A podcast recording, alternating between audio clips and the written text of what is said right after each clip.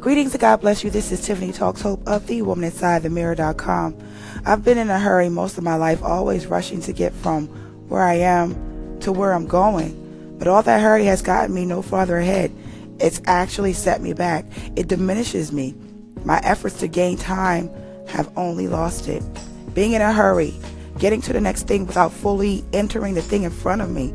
I cannot think of a single advantage I've ever gained from being in a hurry but a thousand broken and missed things, tens of thousands lie in the wake of all that rushing.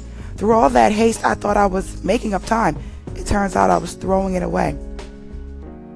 The heart is the place the busy life exacts its steepest toll.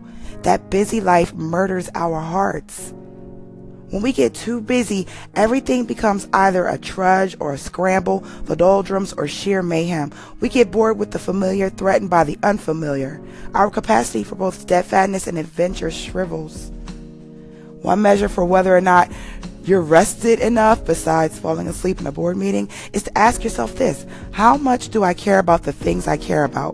When we lose concern for people, both the lost and the found, for the bride of Christ, for friendship, for truth and beauty and goodness, when we cease to laugh when our children laugh and instead yell at them to quiet down, or weep when our spouses weep and instead wish they didn't get so emotional, when we hear news of trouble among our neighbors and our first thought is that we hope it isn't going to involve us, when we stop caring about things we care about, that's a signal we're too busy.